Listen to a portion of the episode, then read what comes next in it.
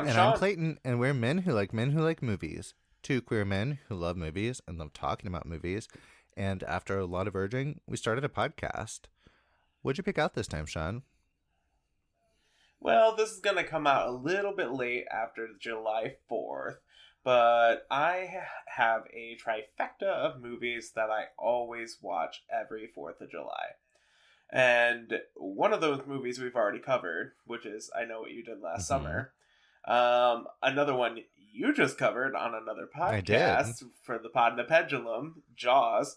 And the other one is Independence Day from 1996. Those are the three movies I watch religiously every 4th of July. You did it again this year. I did. I was like, I don't miss them. And I I mean, sometimes life gets in the way, but and I'll watch them over that weekend. But these are the three that are my like top like Fourth of July movies. And I know there's other movies that incorporate Fourth of July, but I think these are a very good representation of who I am as a human being too. I would I would sign off on that.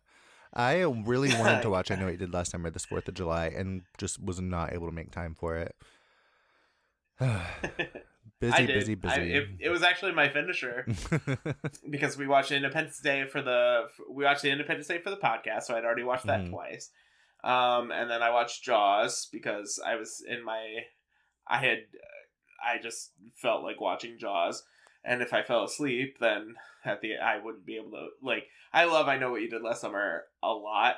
But I had just watched it. The 4K came out Mhm. last year, and I'd already watched it a couple times. We'd covered it, so it was one of those I was like, yeah, if I don't get to it, I don't get to it. But no, I got to it. And gotta say, I love that movie so much.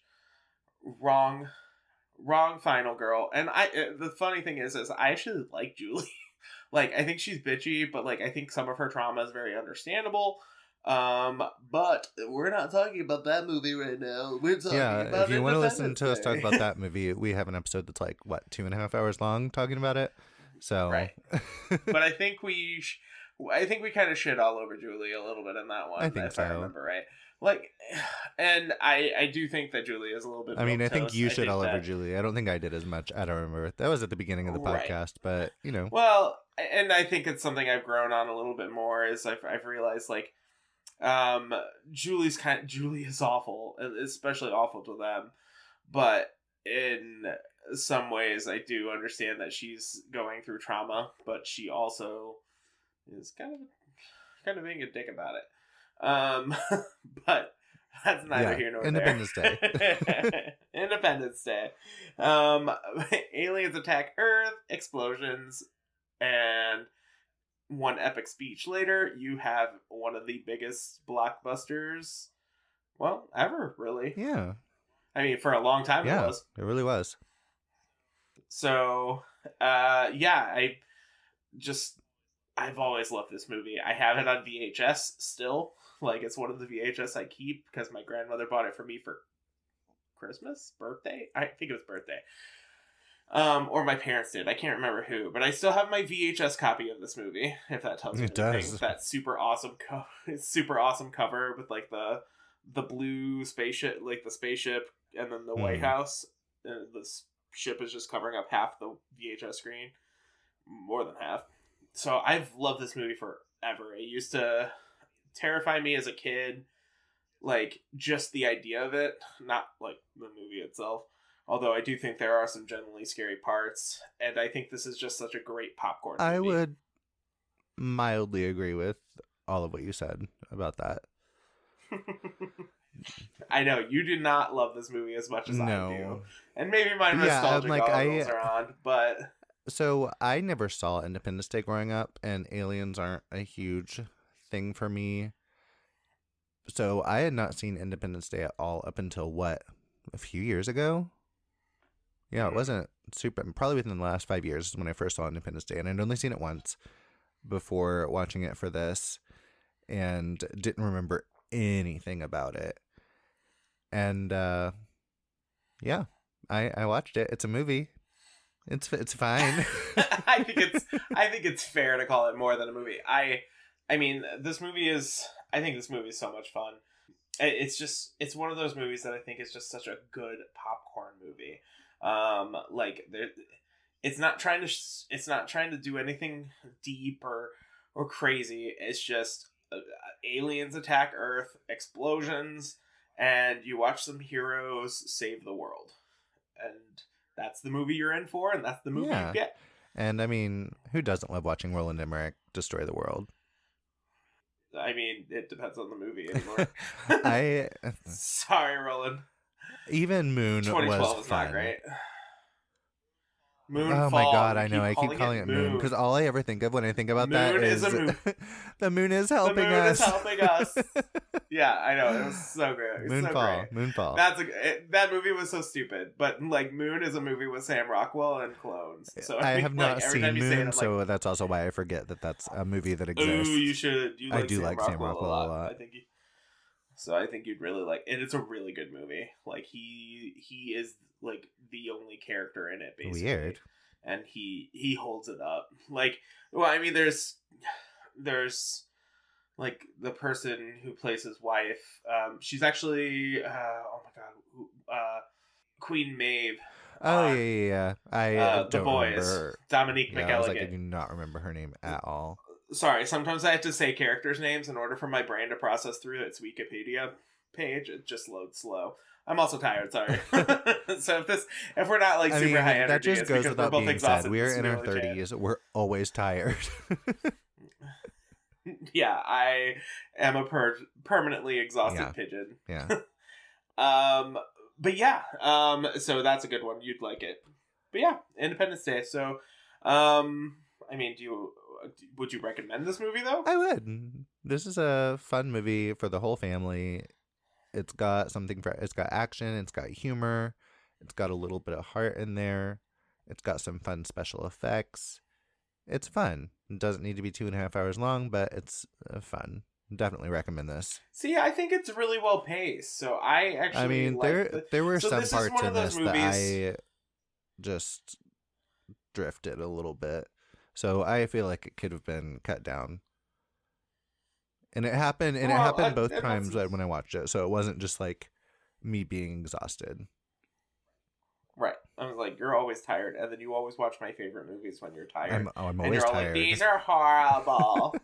these are horrible. And I'm like, dude, come on. Will you stop watching my favorite movies when you've been up for 25 hours? Like, why don't you watch then I would just never watch watch them at the them. beginning. Yeah, but that's not that's not fair. Um, yeah, but we uh, I would definitely recommend this movie. I think it's a lot of fun. Um, it is probably the most American movie I will ever suggest on this podcast. Um, in some ways, and it's just it's so much fun to watch. Um, you ready to get into the meat and potatoes? yeah. I mean, that sounds Not kind of horrible right much now, to but this one. Yeah, so you ready? You ready to get into the thick Yes. of it? Two C's. take us to space, Mister Murdoch. Alright. Uh, whatever. Yeah. Murdoch. take us to see Mister Murdoch. cool- And take us to space, Mister Murdoch. Yeah. No. What are you? Oh my? God! Really? No, I Titanic. don't remember. Oh, that's take us to sea. Got What it. did I? okay. Yeah. Yeah, the space part. Yeah, didn't, I- the space part didn't register with me, so I thought you were trying to say "take us into orbit, Mister uh, Mr. Sulu No. or Mister Chekhov." yeah, and then I was like, "Take us to see Mister Murdoch," and you were like, "What?" And, So, yeah. Ti- Titanic. I was doing Star Trek in my head, and you were doing. yeah, I'm like, you you've been on a podcast talking about Titanic. You watch it all the time. I'm like, how do you not get the reference? Yeah, I was like, because I was stuck on the Titan, uh, the Star Trek part of it in my brain. Um, okay, yeah, let's get Sweet. into it. So, directed by the aforementioned Roland Emmerich and written by Roland Emmerich and Dean Devlin, uh, with creature designed by Patrick Tatopoulos. I love his name so I much. he the yeah, I know it's so cool. Patrick Tatopoulos is he's just his creature designs are always really good. Um, you know, he, like even the the Godzilla, the film they do next after this being the '98 Godzilla, notwithstanding. Uh, I Um, enjoyed the '98 Godzilla more than I enjoyed this. Just for the record. I I love really I Really? love Yes. the '98 Godzilla, but really, um, the '98 Godzilla a lot, but and I think it's so fun. But like this, I think is much more fun. I love this movie. Both of these, I have no no And nostalgic probably- attachment for. And actually, when I finished this the second time, I was like, man, I wish I had seen this when I was younger because I would probably fucking love it. But I just have no no nostalgia Yeah. for it.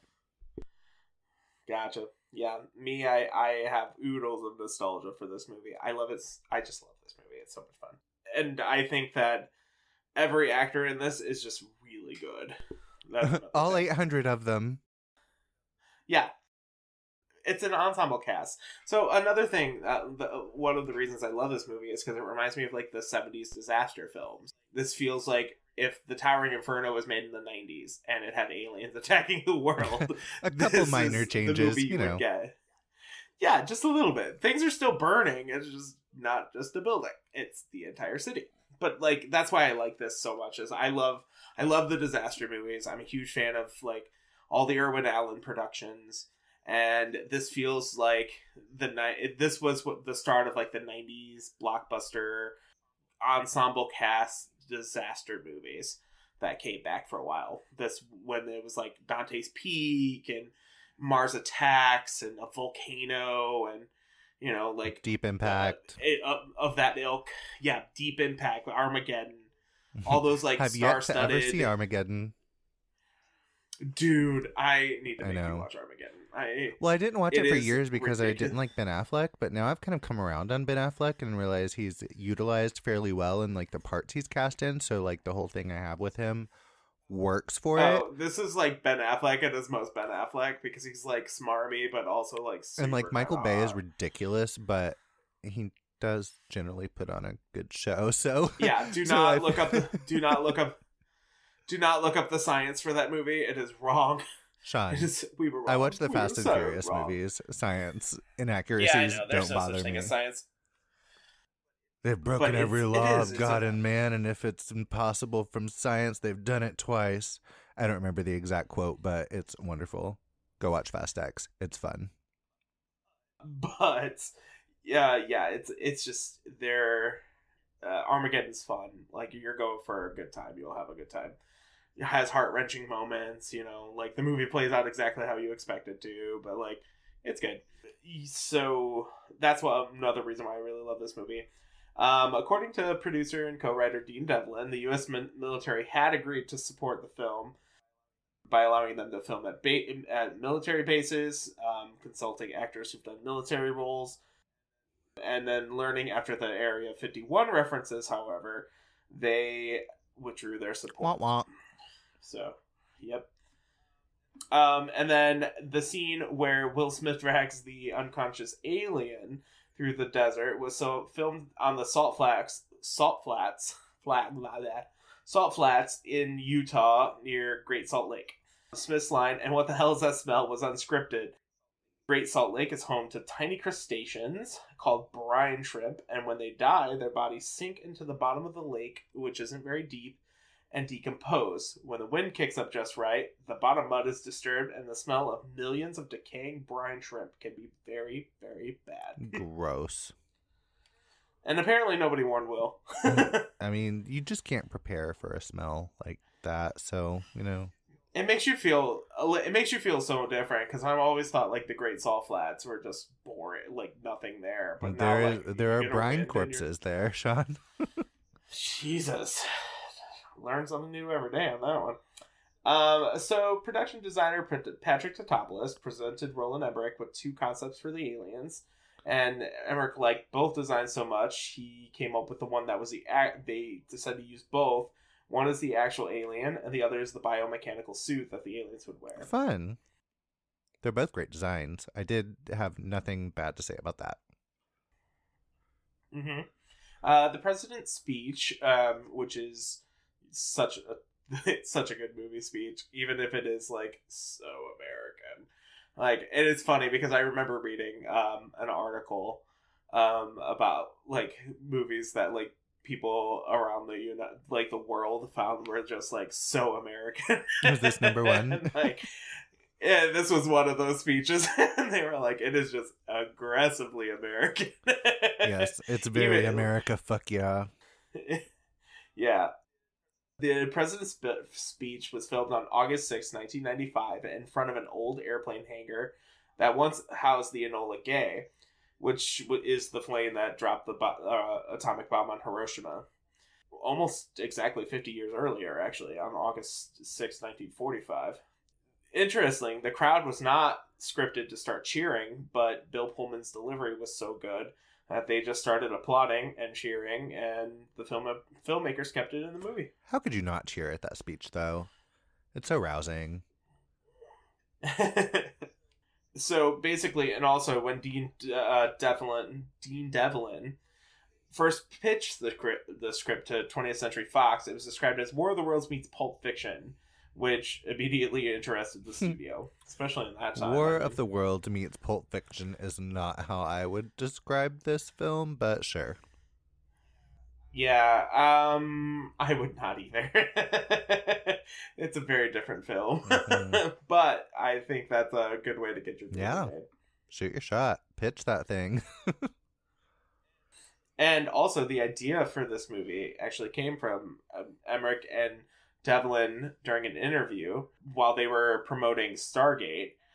Uh, a reporter asked Emmerich why he made the film about aliens if he doesn't believe in aliens, and Emmerich said he was still fascinated by the idea of an alien arrival, and ex- explained his response by asking the reporter to imagine what it would be to wake up one morning and discover 15 mile wide spaceships were hovering over the world's largest cities.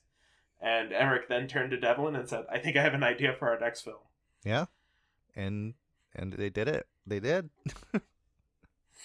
Right.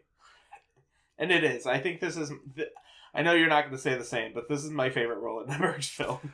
Uh, it ties with Ugh, Stargate. Sorry. Die another die another day. Oh my god. Day after tomorrow. I was going to say, die another day. fucking love Day After tomorrow. No, I. Day After Tomorrow is fun. He is good at his disaster destroying the Earth movies. Nobody does it like Roland. Michael Bay. Michael Bay doesn't destroy the world a lot though. Uh, He just used destroys to. cities. It's been a couple years. Yeah, he does like to destroy cities. Disaster. Disaster. Princess Disaster. Cast, just to get into it, Will Smith as Captain Stephen Hiller. Loser. That's a quote. Not actually. Loser. Um, Jeff Goldblum as David Le- Levinson. Bill Pullman as President Tom Whitmore. Margaret Colin, who is the mom of Blair Waldorf on Gossip Yeah, Girl, she is. as Constance Connie Spano. She also is one of Diane Lane's friends in uh oh my god, Unfaithful. I'm like, what the fuck is it called? Unfaithful. Never saw that Oh, either. it's hot. You should watch it. Yeah, it's rated PG thirteen. Can't be that. Unfaithful is not PG thirteen. I thought it was. It- that is uh, very way, I- R-rated. I did. For some reason, I just it did not look. I know, I know you've talked great things about it, but I just Uh, yeah, I would say it's one of the sexiest films ever made. Um, Vivica A. Fox is Jasmine Dubrow. Uh, resident Hoosier Vivia, Vivica A. Fox. She is from South Bend, Indiana. oh, I didn't know mhm. that. That just makes me love her more, and that I didn't know that was possible. uh, Robert Loggia as General William Gray. Judd Hirsch as Julius Levinson. These are just the main cast, by the way. like I'm not even doing this like side movie. characters. Everyone is in this movie. Every time they were introducing a person, I'm just like, Jesus Christ. Yeah, like this movie, this really is like a star-studded cast, and some of them weren't huge stars yet, so at least some of them are like on their way, um, or they'll never make it, but they're still like really loved actors. Uh, Randy Quaid as Russell Good Case. Randy Quaid. Mary McDonald. Mary McDonald as the First Lady, Marilyn Whitmore. Harvey Highlight of the movie. as Marty Gilbert. Uh, he is really good in this. Every movie. time Harvey I Fierstein shows up somewhere, I'm just like, yes. Uh, whenever I think of a lawyer, I'm all like, I gotta call my mother. I gotta call my housekeeper. I gotta call my lawyer. Eh, forget my lawyer. Adam Baldwin as Major Mitchell. Uh, Brent Spiner as Dr. Brackish Okun. And we have Lisa Jakub as Alicia. I know she's not a big wrote character, one but. Lisa Jakub, I love in Mrs. Doubtfire. And I also love her in this movie with uh, Neve Campbell's brother, called Picture Perfect that is very funny, and she's in that. So she's just one of my like nostalgic 90s memories. So I love when I see her pop up in things. And I'm like, oh, Lisa Jakub. Anyway. Oh, gotcha. We've got Giuseppe Andrews as Troy. Horror fans might recognize as Deputy Winston from the original Cabin Fever. You guys trying to party? He's just. yeah. Uh, party guy. We've got Harry Connick Jr. as Captain Jimmy God, Wilder. remember when he was in everything? Yeah, that was the 90s. Yeah. um, Mae Whitman is Patricia Whitmore, and she plays. She's like, what, four or five in this? I'd and she was already Oh, annoying. she's just so cute. Oh, I think she's adorable in this.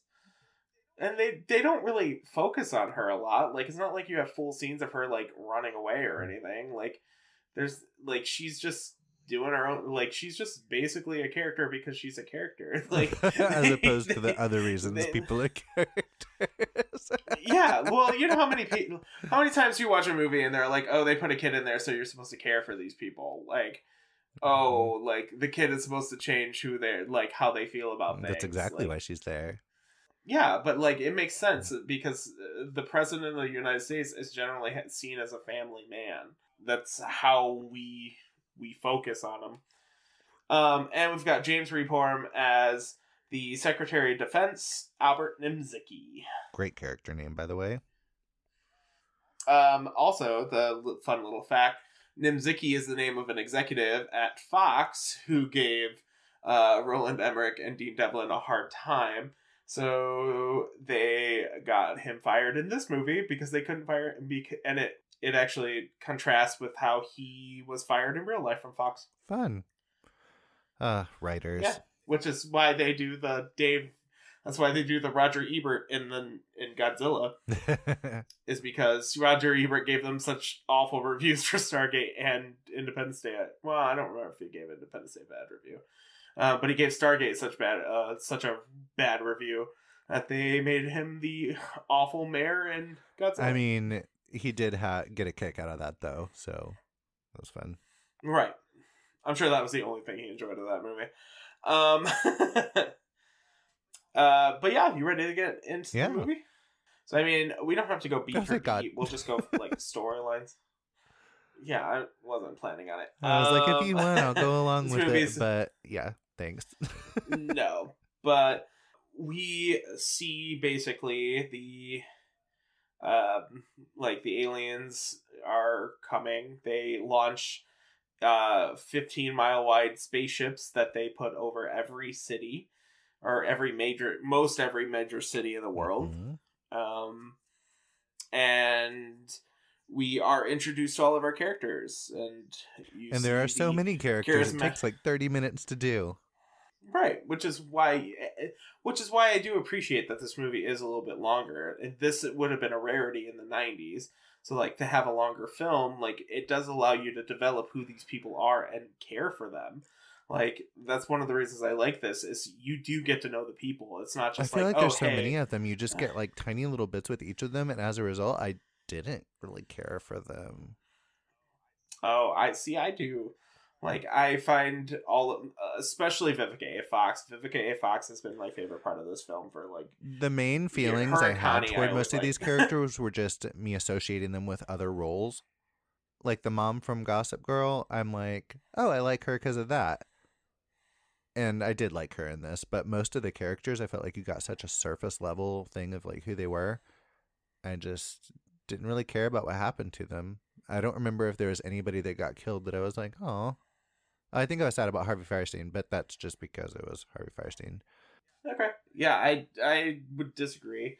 Um, I think yes, you're getting a.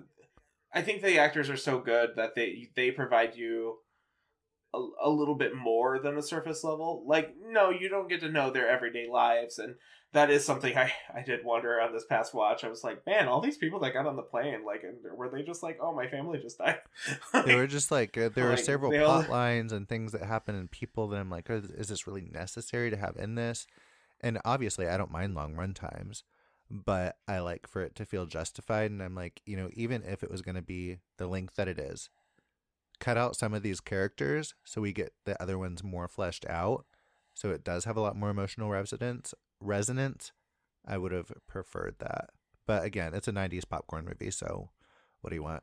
Yeah, and and honestly, like that's not the movie this movie is trying to emulate. In the in the 1970s disaster films, you had 50 fucking characters. Like you were watching Charlton Heston and you're also watching Steve McQueen and you're also watching Paul Newman and you're also watching Faye Dunaway and you're also watching, you know, like Shelley Winters, like also none of them were in the same movie, but they should have been this one. I was like all in the same Um, movie. no, but imagine Paul that Newman was like, you know, Mantis and Faye Guardian 3. Like, you only live till you're 50? Yeah. yeah. So like that was the movie that they they were emulating. Like it, these movies were star studded. They had extremely good effects, and like it, it was an emotional like. It, it's just a good movie. Like it's a movie made for movie's sake, and I think this movie really does. It really does play. It, it plays into that very well. Um, it feels like it fits right in with the, the disaster movies of the See, I haven't 70s. seen a lot of those, so I don't have the reference knowledge for that. So maybe it would have Oh, played. add 'em to the yeah, I was like, maybe it'll. it would play differently differently to me if I had seen them. Yeah, because like the Towering Inferno is like the same length as this one, but it feels longer because it's there are parts that really drag in that. And like I get where you're coming from, and maybe it is my nostalgia goggles goggles, but like I feel like this movie is paced pretty well. There are a lot of slower there are some slower moments, but I feel like there are a lot they're giving you a chance to catch your breath before the next fun action. I just think it's like happens. weirdly paced. Whereas it's a- like there will be nothing that happens for a while, and it's just jumping between these 500 characters, and then like all of a sudden it's like Vivica A. Fox has like 800 little people that are survivors that are with her. All of a sudden, where was the scene that was explaining how that happened? And why do you need it? Like, who cares? Like, the, the whole fact is she's finding survivors. She's driving through. You don't need to see her pick up all these people because then it just becomes another character. But you are watching, you're seeing that, yes, like, people survive. Do you know That's what it reminded point. me of? It's like, in Planet Terror, when there's like a missing reel, and all of a sudden the building's on fire, and they're all just like, that's what I felt like. I was just No, like, but- ah, where did they come from? Oh, I don't I don't agree with you at all on that. Um I you're literally watching her drive through a city that's been destroyed. She's just picking up the people she finds alive on the way. Um except for one of them in a deleted scene, she sees a this guy who's like has a repent the end is nigh si- sign. And she's like hey jump on we're going to el toro. And he's like he doesn't. He just like flips out and looks to his bible again. And she ends up driving off without him. But that I don't know. It I don't need that. Like that. I'm glad that was cut out, and that's exactly it. It's like she's just finding survivors. I don't need to. I don't need to have every story beat told out for me. And I'm actually really surprised that you would want that because you've never been the type of person. It that just seems really random. Like I didn't know I she needed to be like a savior character that's taking everyone to safety.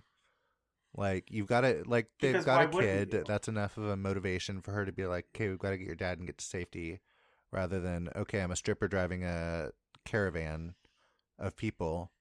Yeah, but that's not who the that's not the whole point of this movie is the uh, in the at the at the mouth of madness in the face of danger it's showing that humanity's true a lot of human humankind is truly kind like that's the point of this movie. Like it's us and in even in the speech she's like we shouldn't be separated by our petty differences. Like we need to stand up for everyone.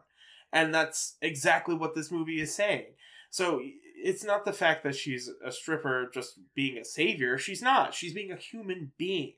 My view of humanity is a bit more cynical than that, so maybe that's why it just played weird to me. Right. Well, and I get that, but like you also, let's say you're if you were in a car accident, would you want somebody to stop and help you? Yes, Yes, but like, I would not expect somebody people. to do it. But the But if you were in the same situation, would you help someone? No, you don't know who they are. They could be faking that shit. They could try to kill you. Fuck no.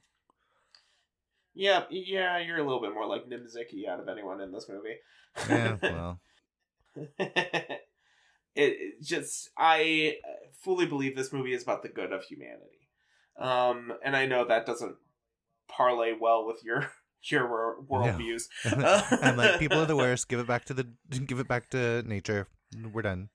but like we the character of Vivica A. Fox is actually my favorite character of this movie.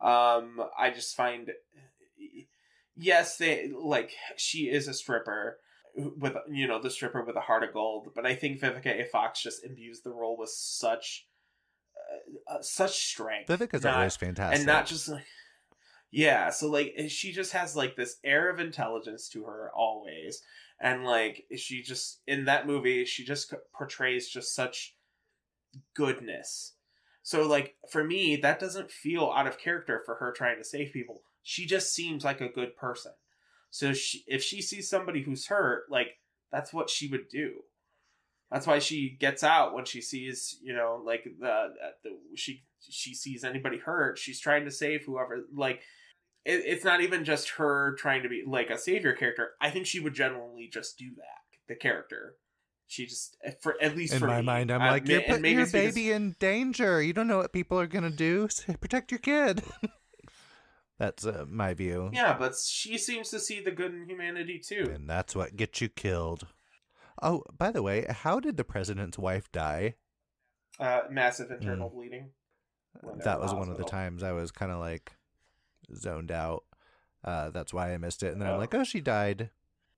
But she didn't seem to have any, like, you know, there wasn't like a giant piece of metal sticking out of her gut or something. So I didn't know what had happened. She just, no that um she had massive internal bleeding so they couldn't stop it by the time Mm. they got her I was like, she seemed she fine. What'd she die of?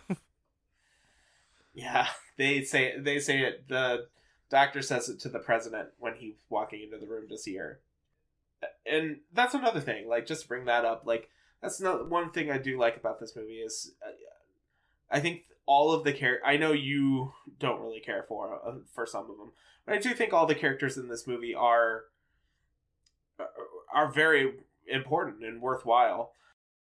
The only one I don't love is the Russell Case one, but I understand why they have him.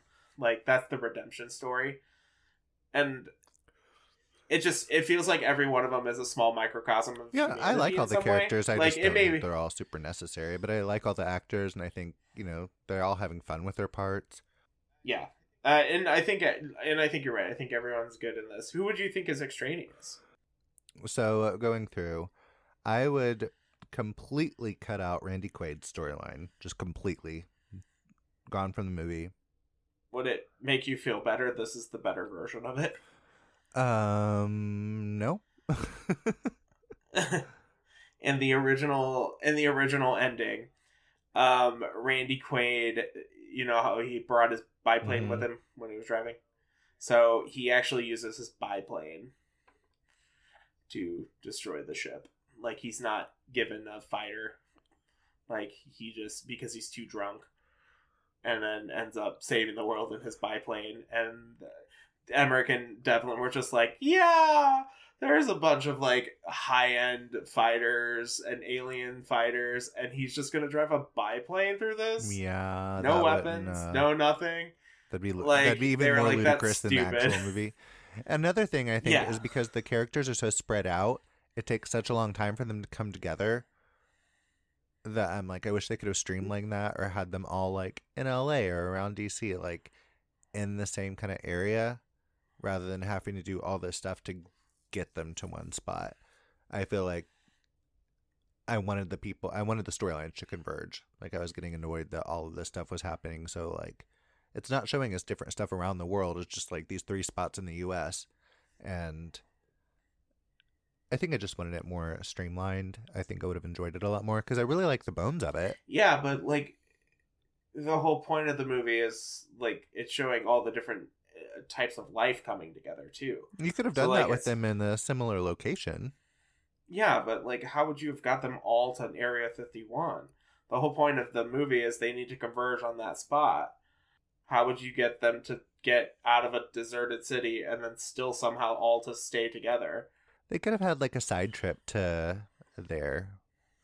But it's like first they have to do all this stuff here and then Will Smith has to like do all his stuff and then all meet at Area 51 and then they stay there for fucking ever.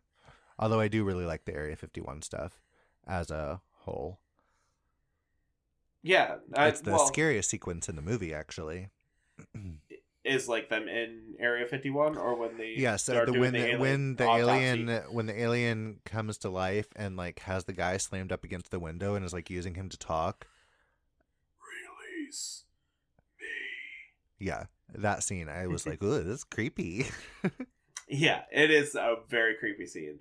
Um, and it's this is one of the moments where you actually wrote in the notes when they show Dr. Okun. Um, you were like, why didn't they get uh who did you say? You got why didn't they get Christopher Lloyd? And I was and I literally wrote in our notes, that's data from Star Trek, you plebe. Um, because that's data from Star Trek, you. Uh, see, I the only my only Star Trek knowledge is I watched those three J.J. Abrams movies because I I don't even know why, but I've Because they were never, good. They were fun. They were good. I liked them, but I never have felt the need to watch the show because that's eight thousand seasons of sci-fi, and as you know, that's not like my favorite genre as a general rule. So yeah, I did not know that, but I still think Christopher Lloyd doing his shtick would have been really fun for that character. Oh no, no, I don't love it. No, uh, th- It was one of the ninety six, that- Shawn. It would have been perfect. No, it wouldn't because I love Christopher Lloyd a lot, but I think he would have he would have given this movie a there. Okun is kind of like you could tell he hasn't left that place very much. no, He, like he's- like you know, and I think Christopher Lloyd it would just be a Doc Brown again. Like I can't foresee him. uh, do you want to know something really, really fucking embarrassing? You've never seen Back to I the have Future. never seen Back to the Future. Oh my god. Never, yeah, ever, ever. Um, I'm gonna need you to turn in your cinephile card. Um, because you're no longer one. You know how I feel about time travel things. It's just Yeah, I know, wibbly wobbly, timey wimey stuff, but like still, Back to the Future is brilliant. And it actually kinda does it right in a lot of ways. doesn't he like almost fuck his mom or something? Well, his mom wants to fuck him, but like exactly that's weird. But like she doesn't know it's her son. Like how, I how get that, but know? like weird. he and he is adamantly against it. you shouldn't have so- chemistry like that with your mother. It's weird. Bas- well, basically, the whole point of the story is he goes back to the future and he accidentally stops his parents from like getting together. So, like, he's trying to figure out how to get them back together before a certain point. With it, because if he doesn't, he'll cease to exist. It sounds And great it's pretty me. cool. And it's actually pretty cool because they have a picture of him and like I think it's, it's older. It's either his younger or, older siblings, and like each of them start to disappear. I think it's the Good way to get rid of your I- brothers and sisters. Yeah, and yourself. like yeah. Jesus, I love isn't that the end of? um yes, the butterfly effect. Yeah, I was like, isn't that the end of Butterfly Effect? Ah, good old butterfly effect. You know what I thought was really odd about Independence Day?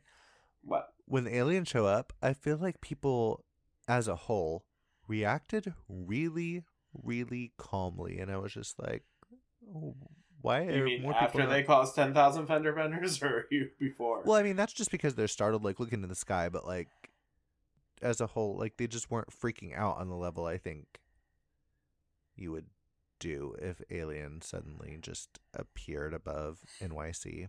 everyone's running through the streets trying to leave. What do you need them to do? We're all gonna die! Scream, scream, scream, loot. That's what they're doing. Did you check out during that? Like, there's an entire scene of them like looting and shit. I just felt like, Like, it when was David's underplayed. It's like Yeah, they hit because the beats, but I don't know. I, I'm asking too much of it. I this is again yeah, was like, PG-13 do you want this? movie You want this than- to movie? You I'm want this like, movie to be shorter, I want it you to want be it to have more shorter, things, grittier. like I want this movie to be a mini series. Is what I need. Is this should have been a mini series? No, I don't think actually- it would have worked as a mini. It would have worked in a mini series, but no. Um, no, they there's. I get where you're coming from, but that's the, and that is how people react. But like, that's not how any of these characters react because that's that's not part of their story. Yeah, they're very much uh, slaves to the plot. Oh, I just saw. Well- I uh, was trying to keep myself super fresh, so I was like, I don't want to read what Shawn wrote in the notes since I did it first for this movie, and I just saw you asking about him staying in the White House. Mhm. If it's either brave or foolhardy, Which also, this is a quote. both. a little bit of both. I would agree with you there. Um, uh, so essentially, uh, like in the movie, the uh, for anyone who hasn't seen Independence Day, this movie is like oh, almost as old as I am. a very good year. yes, basically, I would have been five. In the movie, these giant ships basically like position themselves above major cities, um, and the president of the one of them, the middle of the ship is right above the White House, and the president decides to stay, and he evacuates the vice president and the Joint Chiefs and and many of the heads of state, but he stays, and I think that's I think that's a really cool moment because I don't makes you wonder if I don't think I wonder if any of the presidents now would do that. I feel like Uh, I don't think they would've. would have the choice. I think they would be they forced would? to. Well, but they're supposed to be like our first. Generally, when they say "take me to your leader," they mean the president. So I feel like they would. He, this is how they would react. Like the president would would send the vice president and the Joint Chiefs to safety, but then he would stay. At least a smart president would, because hiding in a bunker while somebody else does the work is not going to look great for your for your ratings. I mean, have you seen politicians? Also, I love the fact that John Mc- the McLaughlin group is in this movie because it just gives me nostalgia for my childhood. That's the, the the gentleman who show they're always watching. Oh, I'm like, I have no idea what you're talking about. So the McLaughlin group, I don't even know if it's still on. Um, I grew John up without TV, so I like, I was like, what are you referencing? yeah, I was gonna say John McLaughlin is a. Uh, let me see if he's still. Oh no, he did. He passed away a few years ago. He had a uh, political commentary series called the McLaughlin Group, where he would have um, basically four pundits that would be in a round table talking about different political issues. And it was something I used to watch all the time when I was a kid. Precocious, sorry. I, I was like, Jesus Christ, I'm sorry. What happened to cartoons? I mean, I watch cartoons too, but like I did, I watched the McLaughlin group because I always like John McLaughlin and uh, Eleanor. Oh my God, what is her name? Eleanor. Eleanor Clift. There it is. But yeah, so and it's fun that they actually use them in the movie. You want to talk about the destruction of the cities? yes, let's get to the special effects. Um, ask me. They don't way. all hold up, but as a general rule, it's pretty great. Oh, I think they all hold up. I'll, I'll be honest with you. I think the movie looks really good. Um, yes, there are some like some of the explosions are a little bit green, a little bit visual effectsy, but I think that everything in this movie holds up, and it is still my like the destruction of the cities scene is still my favorite explosion in any film ever. I think it is incredibly impressive and scary. Like, and that's one thing. Usually, I find an explosion thrilling. This is an explosion I find scary. I, I mean, it was super cool, but I also just found it funny because when the plane's flying away and like it's being caught in the explosion, but it still just like flies out of it, I'm like, no, they they're dead. So I laughed at that, and then also the dog scene. I cheered, but I was also laughing because it was so ridiculous. But it was really cool. I did love. I I, I just love seeing the world get destroyed. It's just fun. I just think it's neat. I think I do. I love the special effects in this movie. I think, like I said, these explosions are still my favorite explosions in all of film. I think they're just incredibly done. These scenes of destruction are probably the best, some of the best ever put to put to film. One thing I was gonna say, we haven't really talked too much about the cast, and we There's need so to many bring of up. them. It would take three hours. Well, so this would have been but The I mean, height since you're bringing Will up the cast, can we just what was Will? what was Harry Connick Jr. doing with his accent? What was that? which part? Are you talking the part where he's doing the No, just his just his accent that he has in the movie in general. oh, you mean unidentified Southern? yes. Um, Actors I like to cannot seem to do a southern accent for shit. It depends. I think it. I think it really depends. Some of them can. Um, I his his Connick. accent was coming to, off to me like you know when uh Rosamund Pike in Gone Girls pretending she's southern when she goes into hiding. oh my god, I don't. rem- I don't remember her, how she sounded. Oh, it just was like a super bad fake accent because Amazing Amy is not amazing at accents.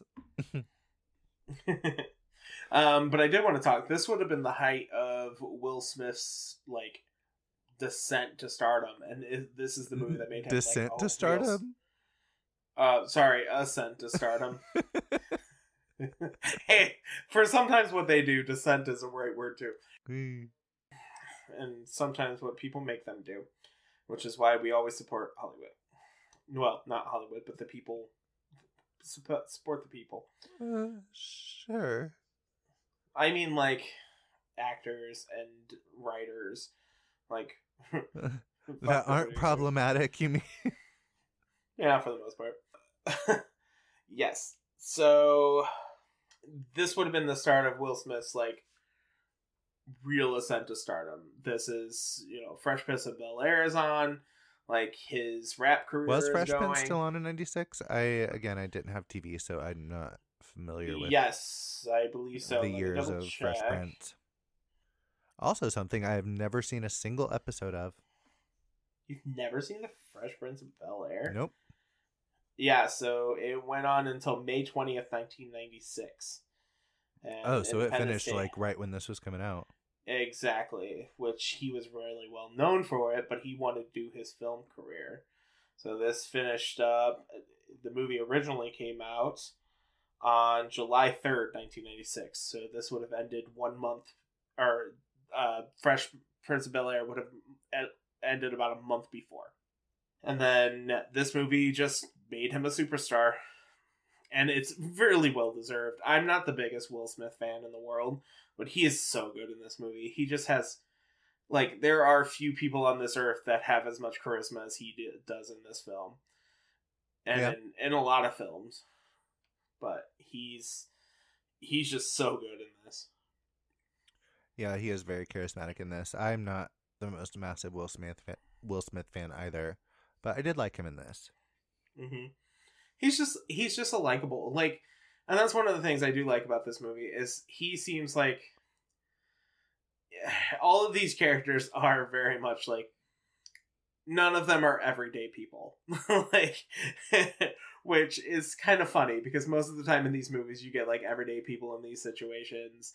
Um, and in this one you have the president of the united states is the head of one group. You've got david levinson jeff goldblum's character who is a genius and the ex of one of the president's group You know, like what And is she speaker? Like, the secretary? press secretary uh, and, yeah, and then Yeah, Vivica A. Fox press is the stripper secretary. with a heart of gold who also has a kid who also has a husband that's in the military who happens to get involved with this. well he's not married they're not married at the start of it Oh yeah, yeah. yeah. like they Okay. don't get married until the in the movie and that's and that's what i mean is like all those little character beats are something that a movie like this would now doesn't really get like and a lot of times now we just get straight action and so i like having those little moments where you get to know and love these characters and i just i really do think and i wrote it in my notes and i know you judged me for it we talked when we talked out camera about it or off mic about it but like I really think that Will Smith and Vivica A. Fox in this is one of my favorite movie couples. I just think they have such a like an easy chemistry. They have such an easy chemistry. they do. I I totally buy them as a couple. like I just they seem sweet. Like him uh, like them making fun of each other. She calls him Dumbo ears, and he says she has chicken legs. And I mean, like I, it, it's just such an. They are just such a cute couple that, like, I when you get to the part where they finally get reunited after they both think the other is dead, you cheer. I cheer. I cheer every time. Like, I'm excited for them, and then they get married, and you know he does get to go to space, like, which is the character of Will Smith, like his dream is to be a pilot for NASA, and everyone like Harry Connick Jr., who plays his best friend in the Air Force, tells him he'll never get to go to space because he's if he marries Jasmine, who is a you know stripper, exotic dancer. Mm-hmm.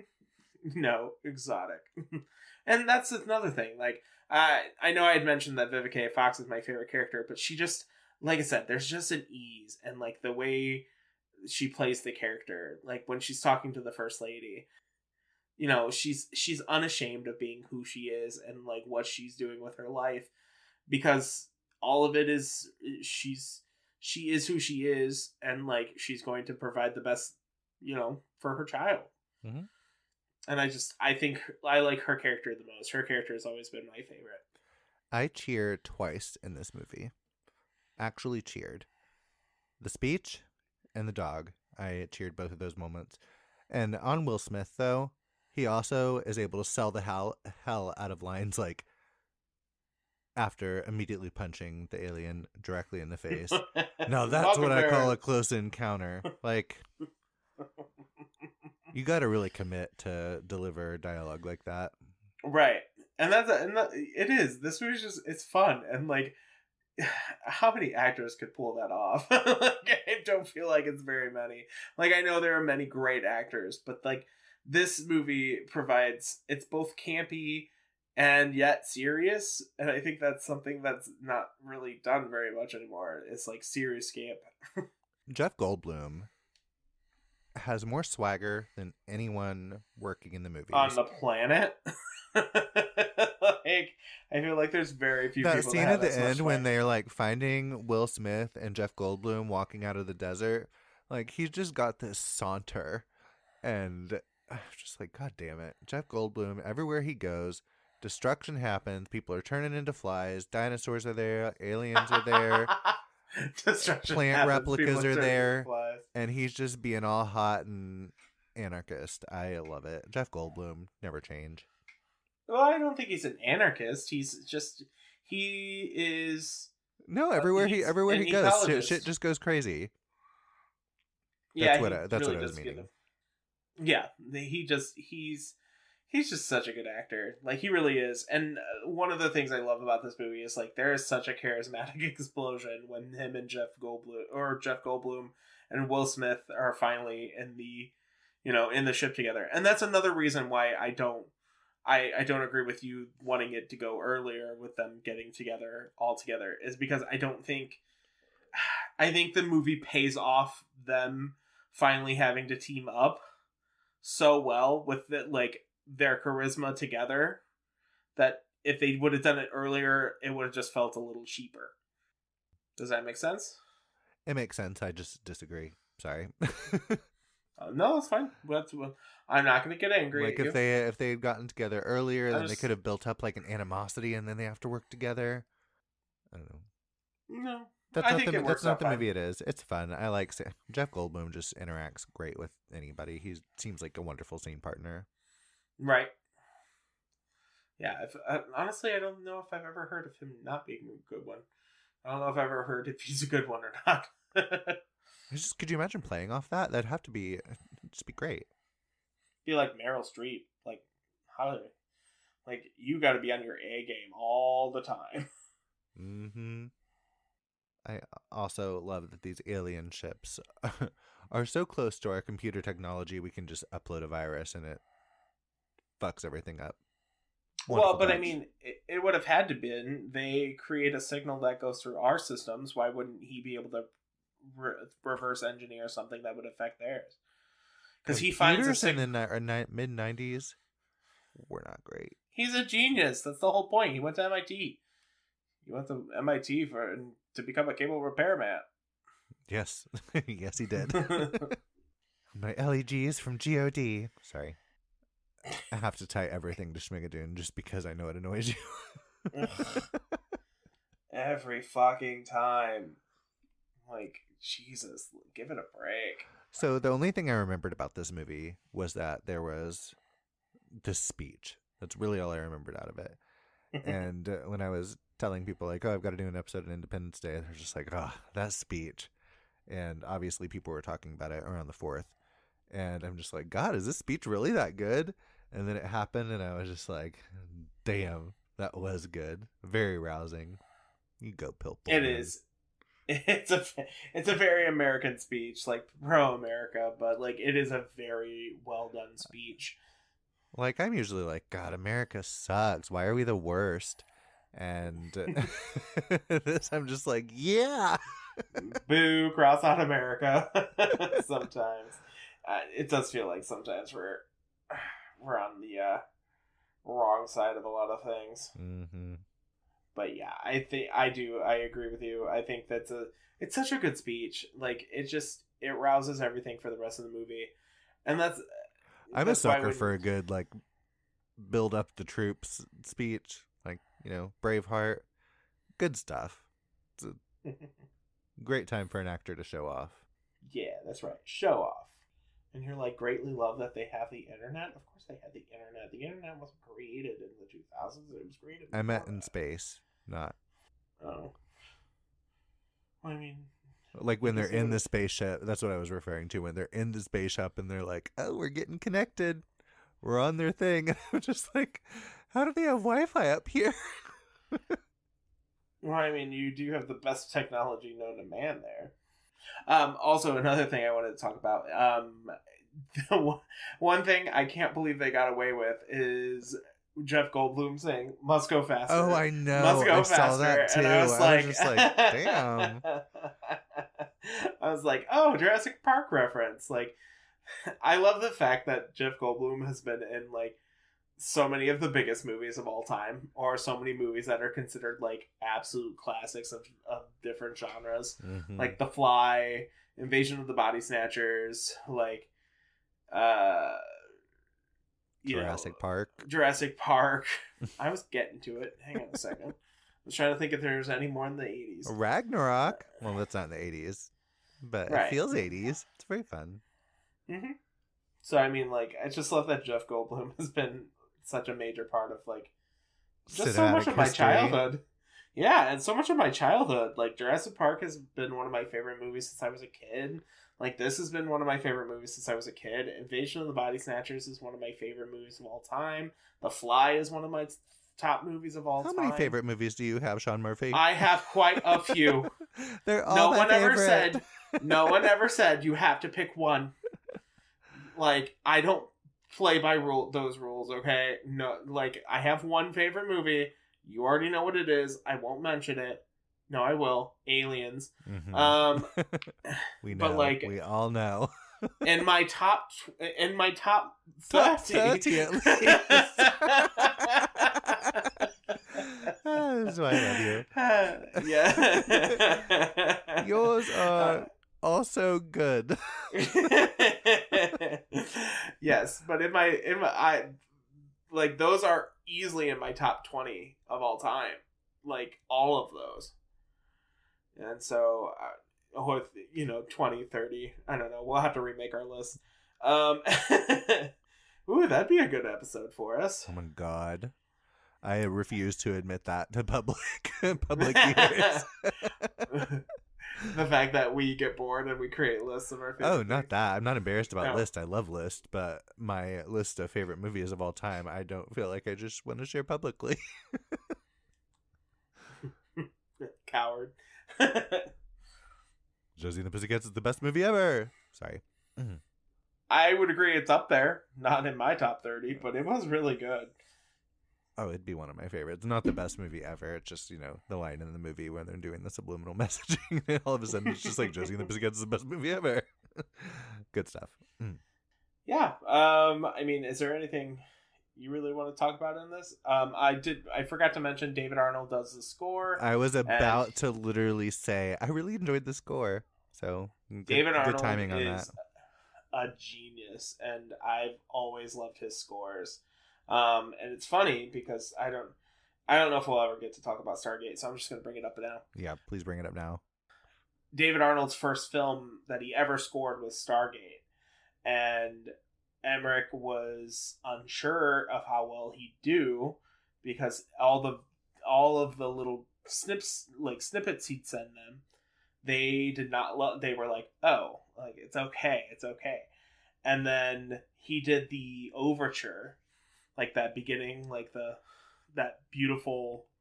Like that move, like you hear it and you think of Stargate. I've never Or seen at least I Stargate, do. so I'm like, just- You've never seen Stargate? I don't know why this surprises you. and If you're nine times out of ten, if you're gonna name like some sci-fi thing, I haven't watched it. Yeah, but like this one's not just sci-fi; it's also sci-fi in like Egypt. I do Um, like Egypt. And you watch Gods of Egypt, so like hey, Oh this is clearly not the worst thing you've ever seen involving Egypt. I watched Gods of Egypt once because The Ten Commandments is one of my favorite movies of all time, and I thought it would be good, and it was not. But Sigourney got to wear a lot of really fun wigs, so there was that. yeah, she definitely looks like the people who lived back then. Yes, And I love that movie is whitewashed as fuck. I love you know me. I love Sigourney. Sigourney is my favorite actress of all time. Sigourney, really? Why did you take this role? Yeah, like because Ridley Scott. Like I'm sure he asked her, and she was like, "Okay, sure." Sorry, Ridley. I feel like this is maybe inappropriate. Yeah, sorry, sorry, Ridley. This isn't 1940, and you're not This Cecil isn't B. DeMille. 1930. Thank you, Amber. You're welcome. So, uh, do you have any final thoughts on this? And what would you rate this? Oh, I didn't get to finish my David oh, Arnold's. Sorry, David Arnold Um, score. yes. Wonderful. He yeah. So basically, they came in and he did the live overture with a uh, viewing of the film, like playing in the background, and Re- Emmerich looked at Devlin and was basically just like, "Oh, thank God," because it does. It elevates that movie about a billion times. But go ahead. Oh, I was just. Did you have any final thoughts? And what would you rate this? Mother. Oh, for me, you do you even need to ask? uh, five stars. Uh, this is definitely a five star movie. I know it's not. Like I recognize that there's probably some things that aren't, you know, like it's not. It's a five Like- to you. That's all that matters. You know? Yeah, this is a five to me. Like I think it's so much fun. I have a lot of nostalgia for it, and like I used to be a huge. I, I was such a fan of this movie. Like I had the books, you know, like Books? and yeah, they made like a full like it's not a full series. It's like three books. Um, but there's like the novelization, which I can't. You are such a sucker for movie novelizations. I think it is. So I do funny. because they give you so much more of the story. That's how do you think I know so much about so many movies? Like it's because I would actively seek out everything I could to make to find out what they were about and what was going on with them.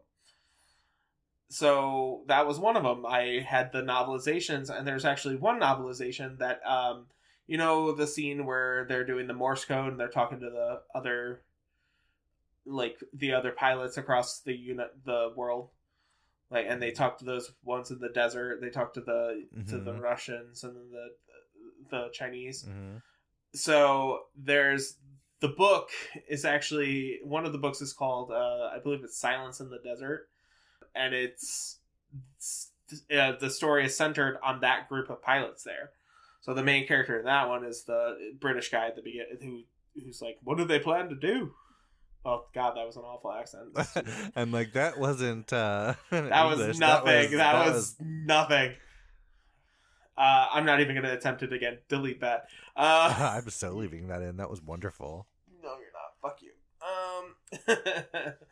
Uh. But yeah, so that the story focuses on them, and they end up uh having a uh, ground war, which they like they hint towards in the movie, but they actually do in the in the desert in that one. And it was pretty good if I remember right. Like I'm not gonna lie, it's been 20 years since I've read these, I had them on paperback. Like those paperbacks are gone. now. Paperback. Yeah. Um, but it's they were you know like I did that with everything. I had a I had a pay I had the novelization of Darkness Falls. Oh my Like, god! I love- Don't tell people that. What? It was so it was good. And Darkness Falls Was is fun, and we love Emma. I like Darkness Falls. I like Emma Caulfield, but like really the novelization of Darkness Falls. Yes, because I like the novelizations. They give you a deeper meaning into the story, and a lot of for when those novelizations are written before the final cut, and then it's just wildly different, and then it's like, oh yeah, mm-hmm. the one for aliens is like that actually. And I had that. I I have aliens. I have like an Quick, original copy. quote me. a what's the third paragraph on page fifty-seven? I don't know. Shocking. I thought you knew everything aliens off the tip of your tongue. In that book, Shawn. no, Do because better. the it's the ending is a little bit different. So I don't. I don't. I've only read the book once. I like the Oh, movie. Wow. Uh, the movie is quite good. and I didn't get that book until I was like not reading books, like when I've been in my my depressed period where it was hard time for me to I read. get it. It's fine. It's so I just haven't read. I I only read that one once. So you gave this a five. I initially gave this a three and a half on my first revisiting of this. And then I watched it a second time, being studious, and it dropped down to a three. I enjoyed it less rather than more. But not like a bad three. It's just kind of like, it's fine, you know? Right. If I had nostalgia for it, I think, again, this would probably be a five star for me as well. But unfortunately, I did not see this when I was young, and as an adult, it just wasn't the type of thing I'm super into, which is fine. Different stuff for everybody. I know tons of people love this. I watched this with one of my, one of the times with one of my friends, and he was like, "I fucking love this movie growing up," and had a blast with it. And yeah, so it's fine. I gave it a three. I'll rewatch it. It's fun. I still need to watch that god awful sequel, even though I've heard it's absolutely terrible. But you know, I'm a completist. If there's a franchise of something that I remotely like any of the entries, I have to watch the other ones, or I just feel like I've dishonor on you, dishonor on your cow. That's how I feel about it. So I uh, am not a fan of the sequel. Um, the effects are cool, but the, it's it's very soulless. It is. I bought it when it came out, and I've just never watched it. yeah, well, you're, you're lucky. Um, I wish I hadn't, and I don't say that often. That's how I feel about A- Alien Covenant. I just wish I hadn't seen it. Oh, don't get me started on Alien Covenant. You know how much I fucking hate it. I do, I do. So, how did this movie do at the box office? Uh, this did, movie did gangbusters at the box shop, back box office, box office, the box office at the box office. Um, it uh, with a budget of seventy five million, it made eight hundred and seventeen point four million dollars. In the 90s? Damn. Yeah, this movie was. That's when tickets massive- just cost a quarter. Yeah, it was a massive blockbuster and is one of the what it was one of the highest grossing movies ever made. Impressive.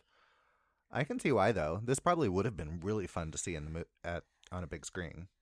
Oh my gosh, so much fun. Like this is one of those I- movies like- that I'm like, oh, this probably plays so much better in a theater environment.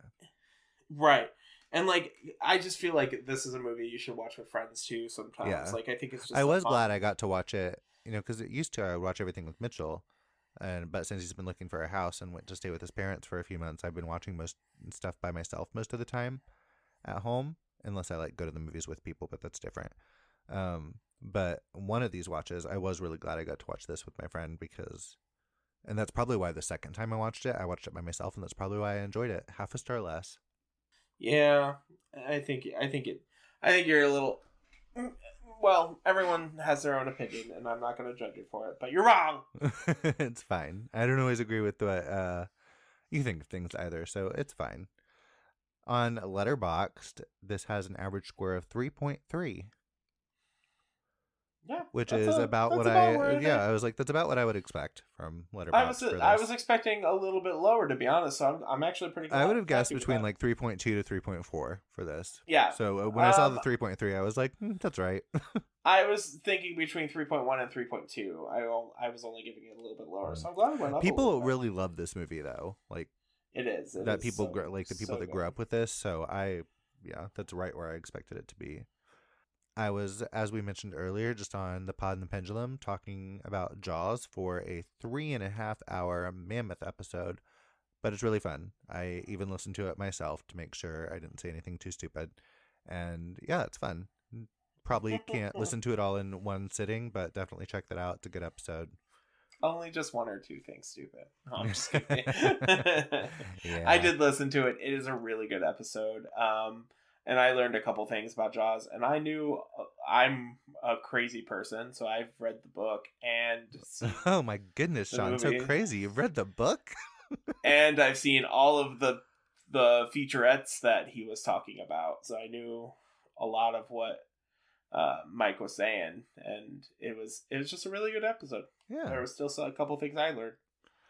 if you want to find us on the socials or anything, podcast everywhere. We're on Twitter, we're on Instagram, Facebook, Bluesky.